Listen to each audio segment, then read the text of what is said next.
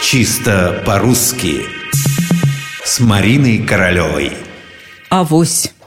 Правы те, кто считает авось едва ли не самым главным нашим словом. Мы надеемся на авось, полагаемся на него во всем.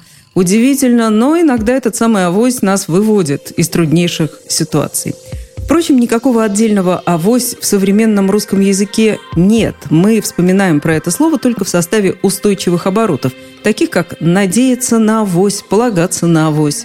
Это значит в расчете на удачу, на счастливый случай, на какой-то благополучный исход, наугад, не обдумывая заранее.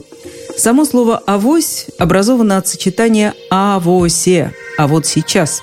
Указательное значение «авосе» постепенно заменилось на значение «вдруг если», а конечный гласный был попросту потерян в потоке разговорной речи. «Авосе» превратилась в «авось».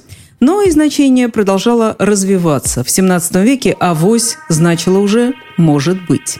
А главное, частица «авось» очень походила на мужское имя, поэтому в народе «авося» стали считать чуть ли не языческим божеством, которое символизирует удачу, счастливую случайность.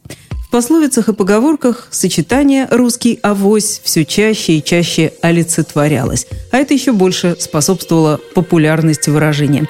Правда, нельзя сказать, что об авосе народ был всегда исключительно только высокого мнения. Могли сказать и так «авось хоть брось», «авось до добра не доведет», «авось задатку не дает», «авось дурак с головой выдаст».